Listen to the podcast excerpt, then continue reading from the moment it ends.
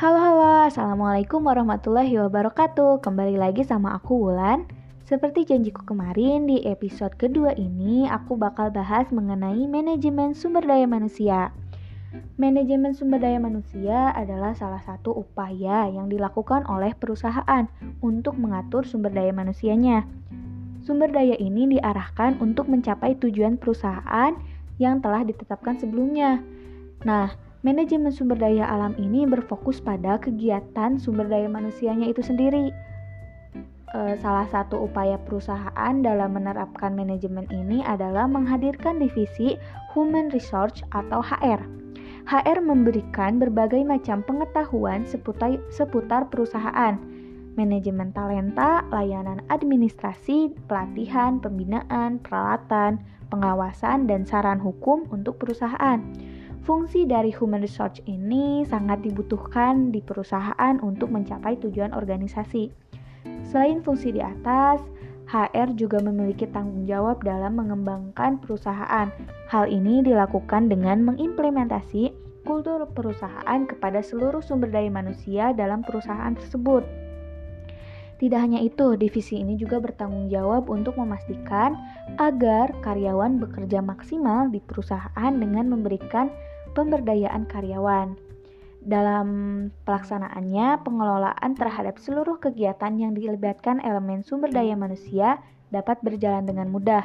Hal ini tidak lepas dari fungsi manajemen sumber daya manusia itu sendiri, yang membuat pengelolaan lebih mudah. Nah, di manajemen sumber daya manusia ini ada yang namanya staffing. Nah, fungsi pertama dari manajemen sumber daya manusia ini adalah staffing atau pengelolaan terhadap tenaga kerja organisasi. Dalam penerapannya, staffing dilakukan dalam tiga langkah, yaitu perencanaan, penarikan, dan seleksi. Staffing memiliki peran penting dalam membantu perusahaan merekrut sumber daya manusia yang berkualitas dalam melakukan tugas dan tanggung jawabnya. Kedua, ada performance evaluation. Mereka yang bekerja pada divisi sumber daya manusia ini memiliki tanggung jawab terhadap serangkaian pembinaan dan pengawasan terhadap tenaga kerja. Hal ini memudahkan perusahaan dalam mengevaluasi karyawan atau calon karyawan terpilih. Proses evaluasi atau penilaian dilakukan berdasarkan standar yang ditetapkan divisi sumber daya manusia. Kemudian ada compensation. Fungsi lain dari divisi SDM adalah mengatur mengenai gaji karyawan dalam perusahaan.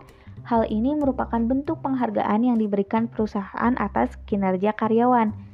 Pengelolaan gaji ini memberikan pengaruh signifikan dalam iklim kerja organisasi.